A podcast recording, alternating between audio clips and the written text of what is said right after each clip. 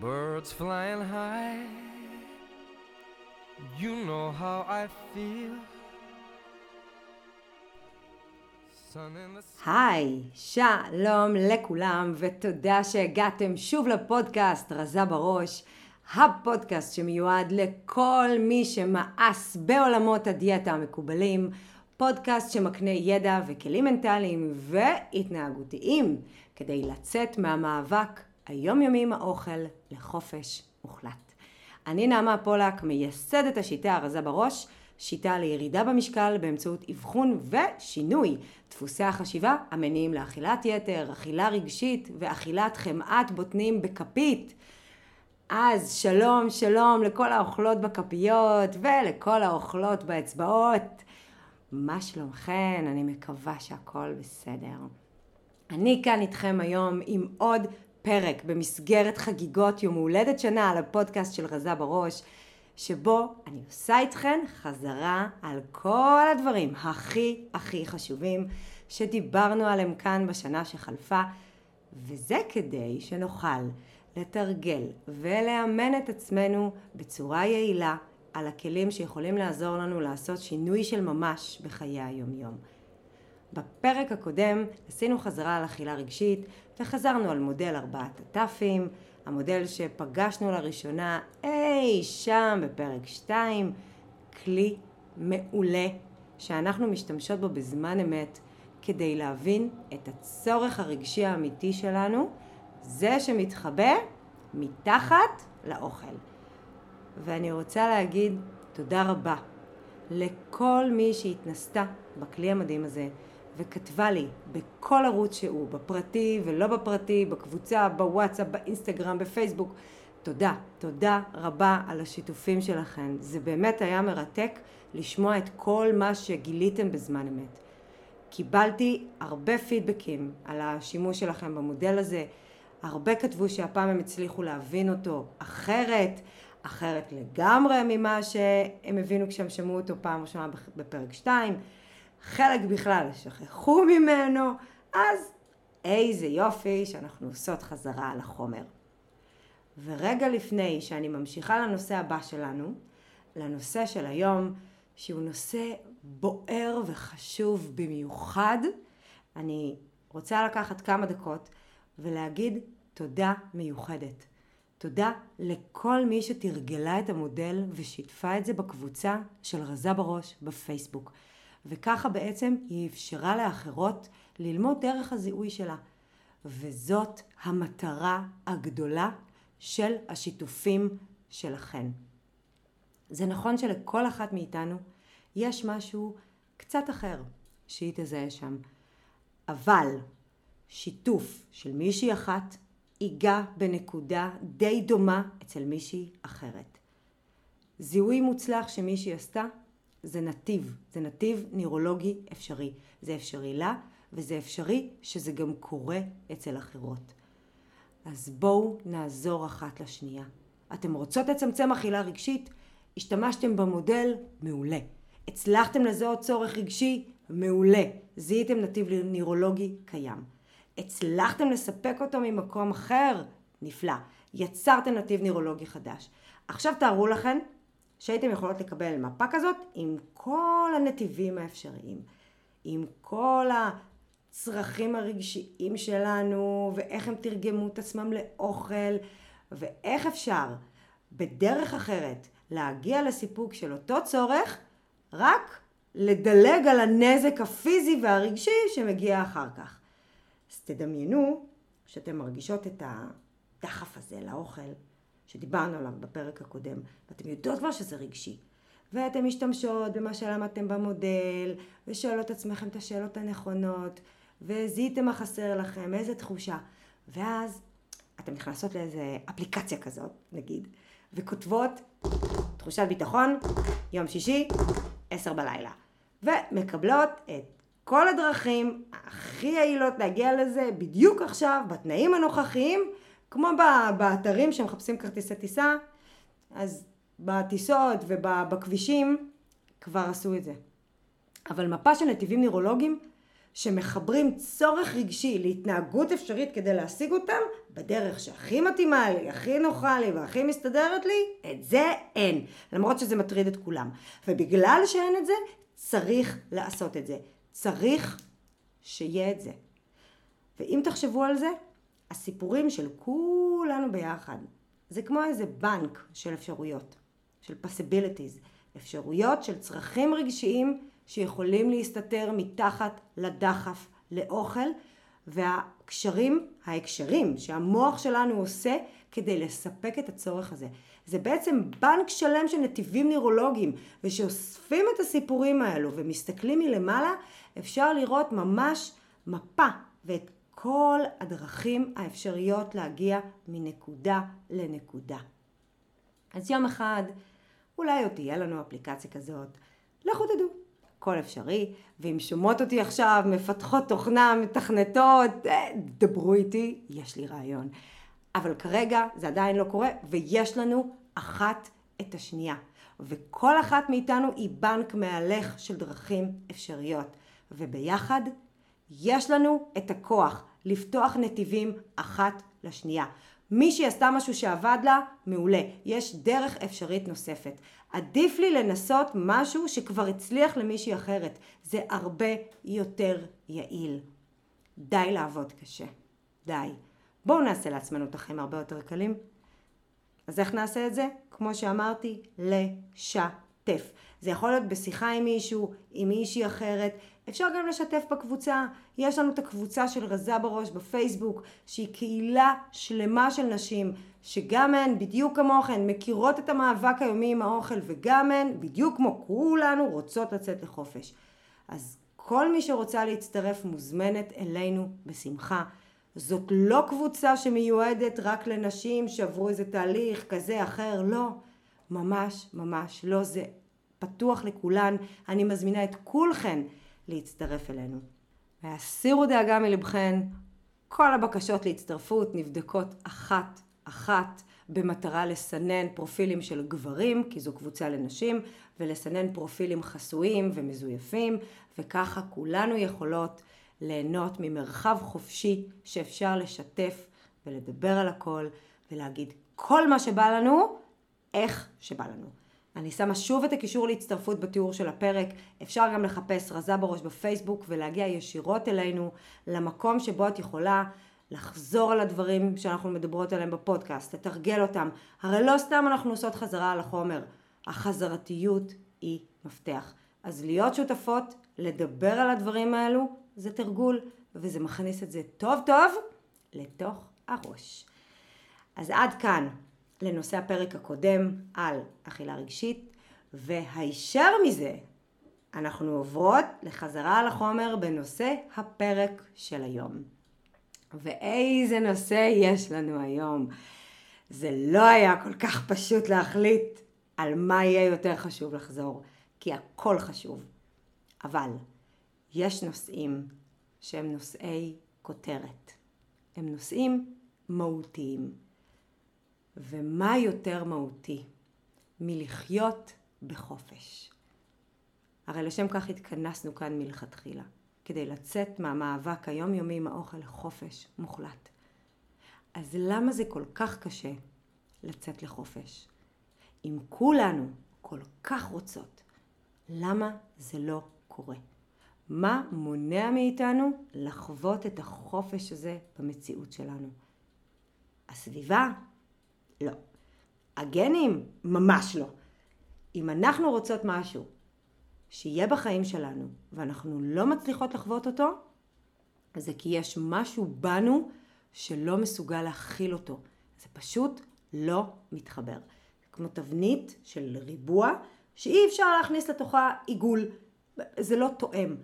אז אם את רוצה חופש ואת לא מצליחה להגיע אליו, זה כי התודעה שלך, התבנית המחשבתית שלך, לא תואמת חופש. כן, חופש הוא עניין של תודעה. ודיברתי על זה בפרק 18, פרק מעולה, שנקרא חופש אמיתי, לצאת מהתודעה שקולעת אותנו במאבק אינסופי עם האוכל. והמטרה שלנו בפרק הזה היום היא להבין מהי התודעה שקולעת אותנו ואיך לעזאזל זה קורה, למה יש לה השפעה כל כך דרמטית על החיים שלנו. וכמובן, כמובן, הרי לא, לא נלך בלי זה, אנחנו נרד בסוף לפרקטיקה, לאיך אנחנו משנות את התודעה הזאת לתודעת חופש. אז בואו נתחיל. מהי אותה התודעה הזאת שקולעת אותנו? אם את לא בטוחה שאת יודעת את התשובה, סימן שאחרי שהקשבת לפרק 18 לא התאמנת על זה או לא תרגלת את זה מספיק פעמים. אז בואי נחזור על זה ביחד, כי ביחד זה הכי כיף. התודעה שקולעת את כולנו, התבנית המחשבתית שלא מאפשרת לנו לחוות חופש אמיתי ביום יום, היא תודעת חמץ.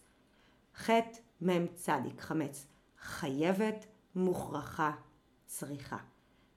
לחיות בתודעת חמץ זה בעצם לעבור את היום בתחושה שאת עושה את מה שאת עושה כי את חייבת, כי את מוכרחה וכי את צריכה. חטא מ' צדיק.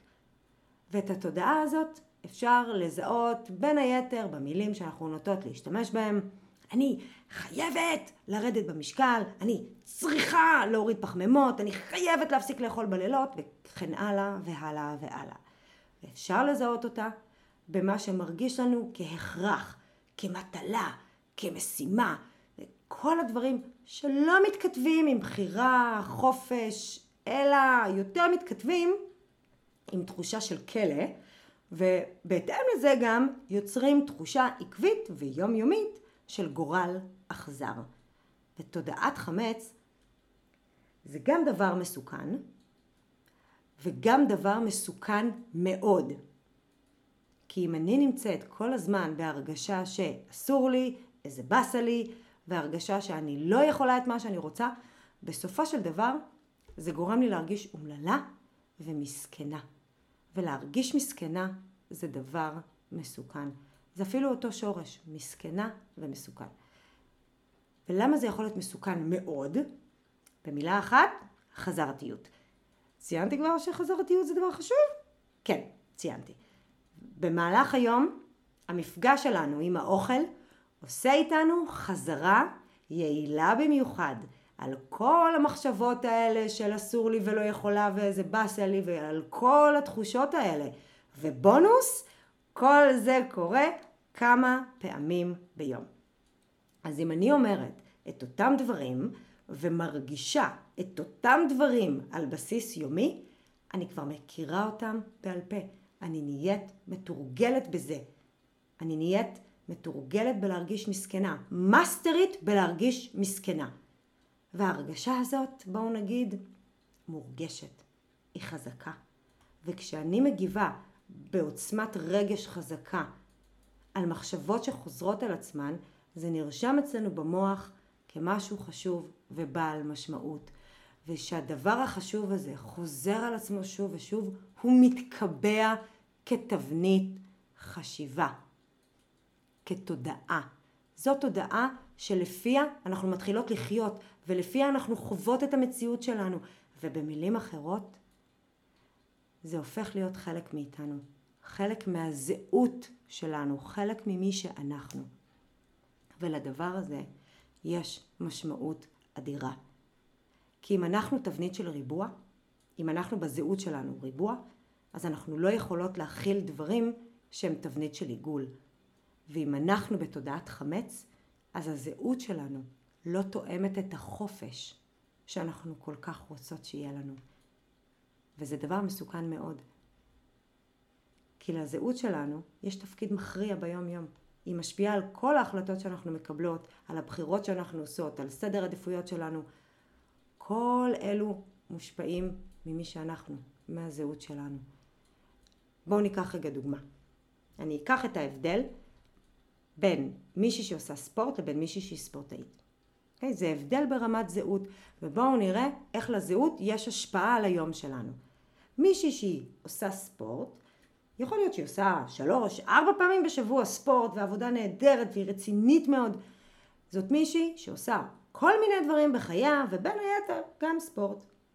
מישהי שהיא ספורטאית, היא עושה ספורט ובין היתר דברים אחרים בחייה.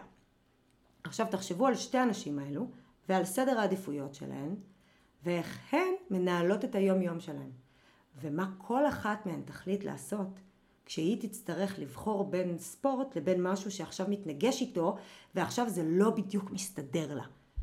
מה תעשה הספורטאית? מה תעשה מישהי שעושה ספורט?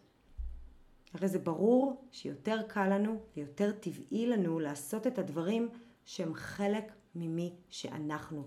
וגם בזמנים יותר מאתגרים, אנחנו נמצא את הדרך להמשיך לקיים אותם. אם אני עושה דברים שהם לא חלק מהזהות שלי, יהיה לי הרבה יותר קשה לעשות אותם ולקבל את ההחלטה הנכונה כשדברים מתנגשים לי ואין לי כוח ולא מסתדר לי. ואלו הדברים שאני ממשיכה בלופ להרגיש שאני חייבת, מוכרחה לעשות, צריכה לעשות. אני כל הזמן משחזרת תודעת חמץ. ואם בזהות שלי אני זאת שחולה על מתוק, יהיה לי מאוד קשה לצמצם סוכר. אז יכול להיות שאני אצליח, אבל זה יהיה רק לתקופה מסוימת. ואם בזהות שלי אני זאת שאוכלת, וזאת שאוכלת הייתה אני, אז אני הייתי זאת שמדברים איתה על אוכל, על מסעדות, על בישולים, על מתכונים, אז יהיה לי מאוד מאתגר אם אני ארצה לרדת במשקל ואני אנסה תפריט כלשהו, כי אני ארגיש שאני פועלת נגד מי שאני. וכל ניסיון כזה ידרוש ממני המון מאמץ. וזה היה פשוט ללכת נגד הקיר. כי כמה אני יכולה ללכת נגד עצמי? די, זה מתיש. אנחנו לא יכולות לעשות הצגה לאורך זמן, וגם אם זה רק אנחנו בקהל של ההצגה של עצמנו. לעומת זאת, הדברים שאנחנו עושות שהם כן בהתאם לזהות שלנו, זאת שאוכלת, הם דברים שאיתם אנחנו לא מנהלות מאבק מנטלי על עצם קיומם. אני לא שואלת את עצמי האם אני כזאת, האם אני אעשה דברים שהם כאלו, לא. מישהי שהיא ספורטאית לא שואלת את עצמה לפני כל אימון אם היא מתכוונת ללכת או לא מתכוונת ללכת. מישהי שהיא אימא לא שואלת את עצמה כל בוקר האם היום היא תטפל בילדים, האם היום אני אימא שלהם, האם היום אני אחראית להם. היא פשוט תעשה את זה. זה חלק ממי שהיא. אבל גם אם זה חלק ממי שהיא, זה לא אומר שתמיד קל לה לעשות את זה, בטח לא אומר שתמיד בא לה לעשות את זה. גם לספורטאית לא בא לה לעשות ספורט, גם היא צריכה להרים את עצמה ולהתאמץ. זה לא אומר שזה תמיד מתחשק לה. בטח ובטח שכל אימא עושה, גם עושה, או-הו, הרבה דברים שלא בא לה לעשות. גם כשאין לה כוח, גם שלא בא לה, וגם שהכי בעולם לא מתחשק לה. אבל, כשאנחנו עושות דברים שתואמים את הזהות שלנו, אנחנו מסוגלות לעשות אותם גם כשאין לנו כוח, גם כשאין לנו זמן, וגם כשלא בא לנו לעשות אותם. איכשהו אנחנו מצליחות למצוא את הדרך לעשות אותם. אנחנו פשוט יודעות שנעשה אותם. ואם אני זאת שאוכלת, אז איכשהו אני אמצא את הדרך לעשות את זה. כמה שאני אנסה ללכת נגד הזרם, בסוף זה ימצא אותי. כי אני באיזשהו מקום יודעת שאני אעשה את זה. אז מה הפתרון?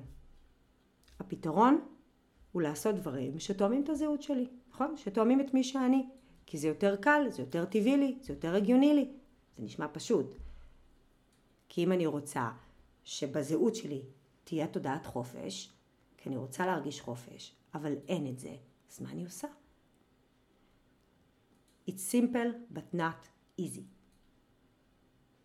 זה פשוט להבנה, אבל זה לא אומר שזה בהכרח קל ליישום. אם הצלחת ליצור תודעת חמץ שהפכה להיות חלק מהזהות שלך, את יכולה ליצור תודעה אחרת במקומה. את יכולה ליצור תודעת חופש שהיא תהפוך להיות חלק מהזהות שלך. כבר עשית את זה. כבר יצרת אחת. הרי לא נולדת עם תודעת חמץ. היא נוצרה על ידי חזרתיות. המפגש שלנו עם האוכל מספר פעמים ביום עשה איתנו חזרה כפויה בלי ששמנו לב. אז בדיוק באותה צורה חזרתית, במפגש שלנו עם האוכל כמה פעמים ביום, אני יכולה לתרגל תודעה אחרת.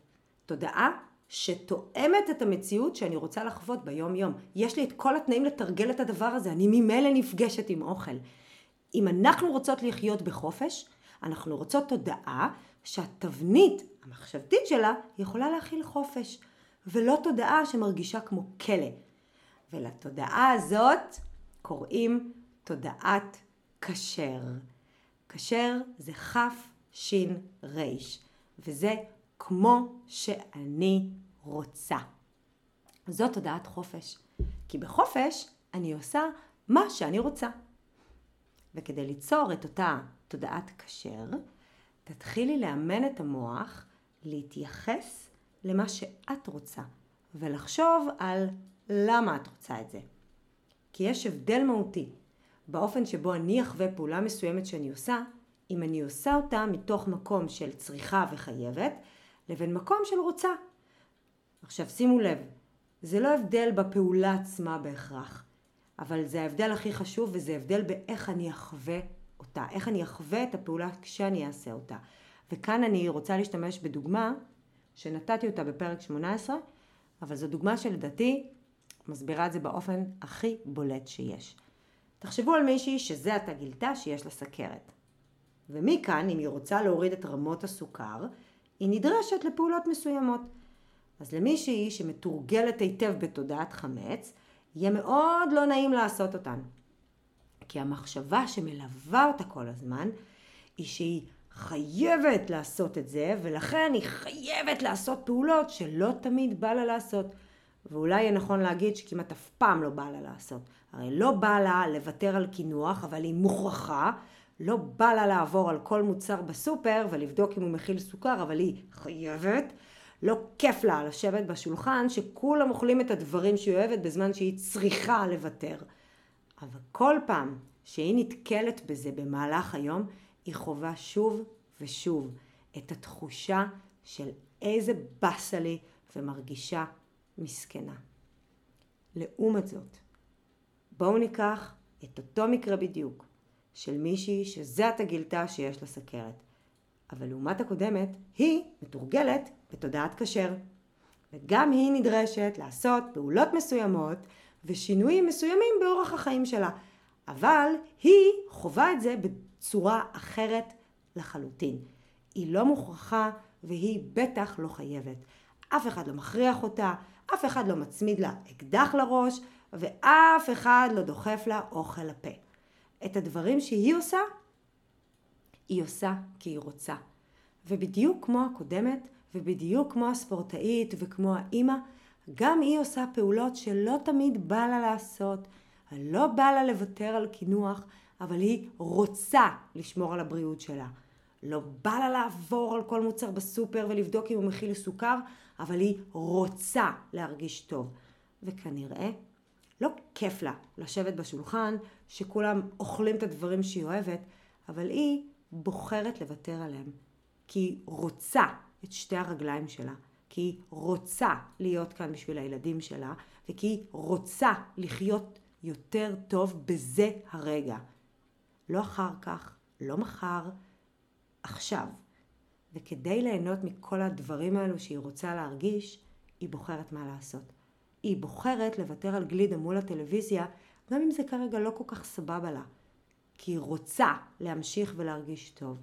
והיא יודעת שאם היא תבחר אחרת, אז היא מוותרת על להרגיש טוב. פשוט כי היא תרגיש רע, גם פיזית וגם מנטלית. היא לא רוצה להיות חולה, היא רוצה להיות בריאה, והיא לא רוצה להרגיש רע, היא רוצה להרגיש טוב. עכשיו בואו, תחשבו, למה שמישהי בכלל תוותר על להרגיש טוב? זה נשמע אבסורדי. למה לוותר על להרגיש טוב בשביל להרגיש רע? זה נשמע לא הגיוני, אבל עובדה. זה קורה, וזה קורה הרבה כשזה נוגע לאוכל. זה קורה כי הלהרגיש טוב לא תואם את הזהות שלה.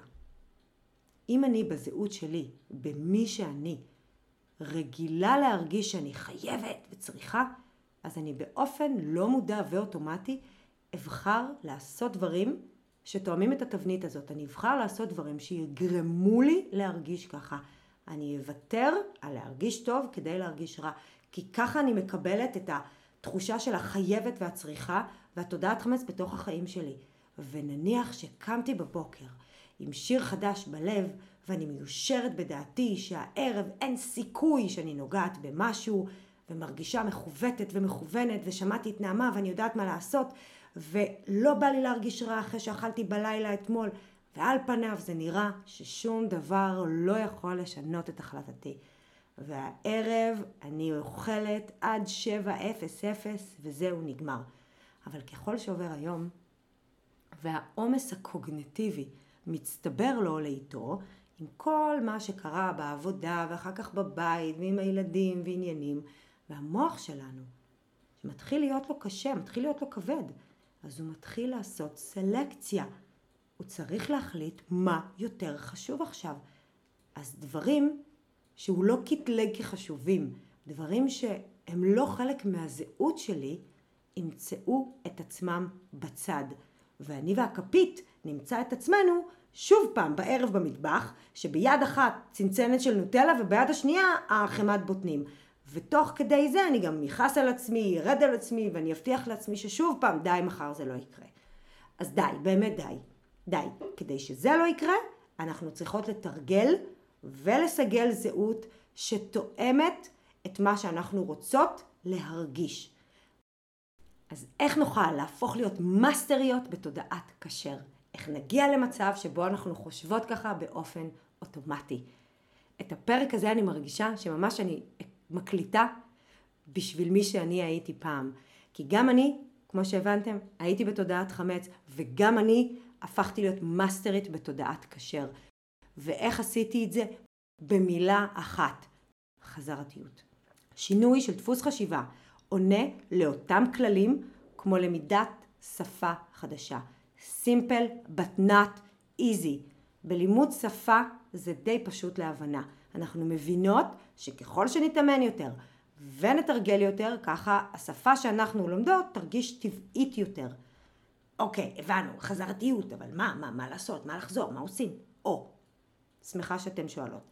התרגול שלנו, שהוא אימון מנטלי, מורכב משני שלבים, החלטה ואימון. השלב הראשון הוא החלטה חופשית ועצמאית באיזו תודעה אתן בוחרות. אחרי שהקשבתן ולמדתן ואתן מבינות מה זה אומר תודעת חמץ ומה זה אומר תודעת כשר, כבר יש לכם מספיק מידע כדי לגבש את העמדה שלכם בעניין הזה. זאת אומרת, יש לכם מספיק מידע כדי שתוכלו לקבל החלטה אם אתן רוצות לשנות את התודעה שלכם. וזה חשוב כי לשנות תודעה זה אומר לשנות חלק מהזהות שלי. וברור לנו שיהיו לנו כאן התנגדויות של תת המודע לשנות את אזור הנוחות שלו ואת מה שהוא מכיר. וההתנגדויות האלו הן חלק בלתי נפרד מהשינוי. וכדי לצלוח את ההתנגדויות האלו, דרושה הבנה מלאה של המחיר שאני משלמת על התודעה הנוכחית שלי. אני רוצה להבין את הנזק שתודעת חמץ מייצרת בחיים שלי. להכיר בזה, לראות את זה, כי אני רוצה לעשות בחירה שהיא נכונה עבורי. וכדי שאני אעשה את הבחירה הזאת שהיא נכונה עבורי, כדי שאני אקבל החלטה לעשות שינוי למשהו אחר, אני רוצה להיות בטוחה שאני מבינה ויודעת למה אני בוחרת להחליף אותה. אז קיבלתם את המידע, ואם אתם מרגישות שזה נכון לגביכם, והגעתם למצב שאתם לא מוכנות יותר לחיות עם הנזק שתודעת החמץ מייצרת, וזה מרגיש לכם מבפנים שאתם רוצות לעשות את זה, מעולה, שלב ראשון, סיימנו. שלב שני, אימון, וכאן נדרשת לנו סבלנות ומודעות. סבלנות כי זה לא קורה בשנייה אחת, ומודעות כי האימון לשינוי תודעה דורש מאיתנו להיות מודעות בזמן אמת למחשבות שלנו ולזהות בזמן אמת את השפה שלנו. אם היא מדברת תודעת חמץ, את מחליפה אותה במקום לתודעת כשר. כי כשאת משנה לדפוס חשיבה חדש, את משנה את המילים שלא תואמות את דפוס החשיבה הזה. את מאמנת את עצמך להשתמש במילים אחרות. לדוגמה, את מתלבשת בבוקר מול המראה, באה לסגור את המכנסיים ומרגישה שלא נוח לך. ועוברת לך המחשבה, אני חייבת לרדת במשקל, חייבת להוריד את הבטן הזאת. הנה, בום, זיהי תודעת חמץ. תחליפי. במקום אני חייבת לרדת, את מחליפה את המחשבה ל"אני רוצה". אני רוצה לרדת במשקל, אני רוצה להרגיש טוב, אני רוצה להרגיש בנוח בבגדים שלי, אני רוצה להיות שמחה, אני רוצה להיות בריאה. זה אימון. את מאמנת את עצמך להיות מודעת למחשבות האלו בזמן אמת ולשנות אותן לפי מה שנכון לך. וכדי שהשינוי ייטמע בצורה יעילה, חשוב מאוד שתהיי מודעת לאיך שהמילים החדשות שאמרת גורמות לך להרגיש. אנחנו רוצות שעוצמת הרגש שלך תהיה גבוהה. אין לנו כאן ציפייה שברגע שתחליפי את הטקסט ל"אני רוצה" מיד תתפשט לך תחושת פרפרים בגוף. לא, לא בהכרח. אבל אנחנו רוצות לוודא שאת מגיבה בצורה הנכונה למשפטים שאת אומרת. אם בתודעת חמץ היית מגיבה בעוצמה, רק בכיוון שלילי, כאן אנחנו רוצות שתהיה תגובה לכיוון החיובי. כל האימון והתרגול נועדו כדי להשתפר. זאת אומרת, בשביל לעשות עבודה טובה יותר ויעילה יותר. ובין היתר, כדי שתוכלי למצוא את המילים שמדברות אלייך, את מה שמדויק לך, כדי שתוכלי למצוא את המשפטים שכשאת אומרת אותן לעצמך במחשבות, או לא במחשבות, הם אלו שגורמים לך להרגיש הכי טוב. הם אלו שהכי מדויקים לך, הכי נוגעים בך. ואנחנו לא נוכל לדעת מה עובד לנו אם לא נתנסה בזה. אין דרך קיצור במקרה הזה, צריך להתנסות. אז מהבחינה הפרקטית של איך עושים את השינוי בדפוס החשיבה הזה מתודעת חמץ לתודעת כשר, אלו היו שני החלקים שלנו. שלב ראשון, בחירה, שלב שני, אימון. ותזכרו, שינוי של דפוס חשיבה זאת לא שאלה של האם אני יכולה. זאת אך ורק שאלה של חזרתיות. זאת שאלה של אימון מנטלי. וכמו שתרגלתי את עצמי על בסיס יומי לדבר ולחשוב בשפת החמץ עד כדי כך שהיא כבר הפכה להיות חלק מהזהות שלי, באותה מידה אני יכולה לתרגל ולהתאמן בצורה חזרתית על תודעה אחרת, על שפה אחרת, שהיא תהיה חלק מהזהות שאני רוצה שתהיה לי. הרי גם עם עברית לא נולדנו. אנחנו רכשנו אותה. ולכן, כשאני אבצע את אותה עבודה חזרתית על שפה ותודעה אחרת, היא תהפוך להיות חלק מהזהות שלי, שאני מדברת באופן שוטף ונטול מאמץ, כמו שפת אם. לסיכום, חזרנו היום על נושא מהותי וחשוב מאוד, יציאה לחופשי, על מעבר מתודעה שקולעת אותנו לתודעת חופש, מעבר ממציאות שנכתבת ונחווית מתודעת חמץ.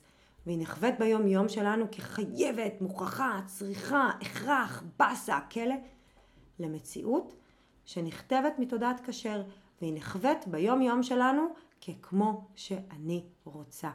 חופש בחירה. וכדי שנוכל כולנו לחוות את המציאות היומיומית בצורה טובה הרבה יותר, למדנו שוב מהי הייתה תודעת חמץ ואיך היא מתקבעת והופכת להיות חלק מהזהות שלנו ולמדנו איך בדיוק באותה צורה שבה היא נוצרה אפשר לשנות אותה לתודעת כשר. ואני ממליצה מאוד להקשיב שוב גם לפרק הזה וגם לפרק הקודם בנושא, פרק 18, תחזרו ותקשיבו ואתם תראו שאתן שומעות את זה עכשיו אחרת לחלוטין. אתן מבינות את זה אחרת לחלוטין מאיך שהבנתם את זה בפעם הקודמת שהקשבתם. אז עד כאן שידורנו לערב זה. תמיד רציתי להגיד את המשפט הזה. אני מקווה שנהניתם מהפרק, פרק מאוד חשוב בעיניי, כי הוא מסביר איך לעשות שינוי לדפוס חשיבה מאוד מרכזי, שמשפיע בצורה דרמטית על האופן שבו אנחנו חוות את המציאות שלנו. והכי חשוב, אני מקווה שאתם יוצאות מכאן עם אופטימיות והבנה חדשה, שיכולה לעשות שינוי של ממש בחיי היום-יום שלכם. ואם הצלחתי לגרום לפחות למישהי אחת להרגיש טוב יותר לגבי עצמה, עשיתי את שלי לפרק הזה. אז עד הפעם הבאה. אל תבחרו לחכות. תבחרו מי אתם רוצים להיות. תודה שהקשבתם, תודה שאתם כאן. להתראות. and I'm feeling good. I'm feeling good.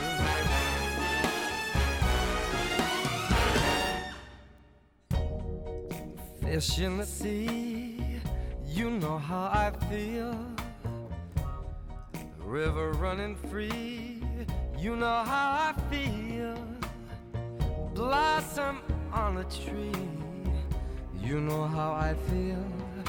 It's a new dawn, it's a new day, it's a new life for me. And I'm feeling good.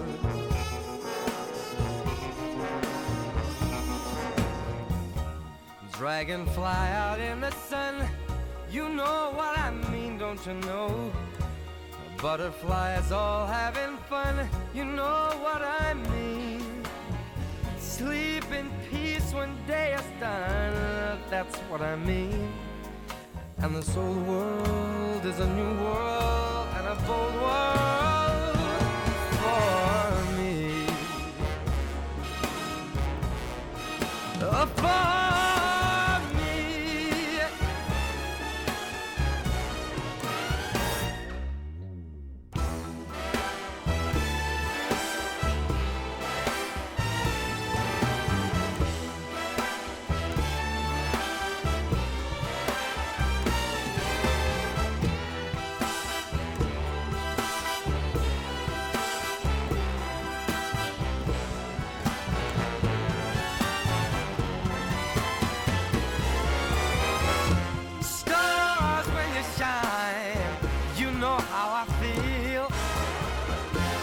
Scent of the pine, you know how I feel.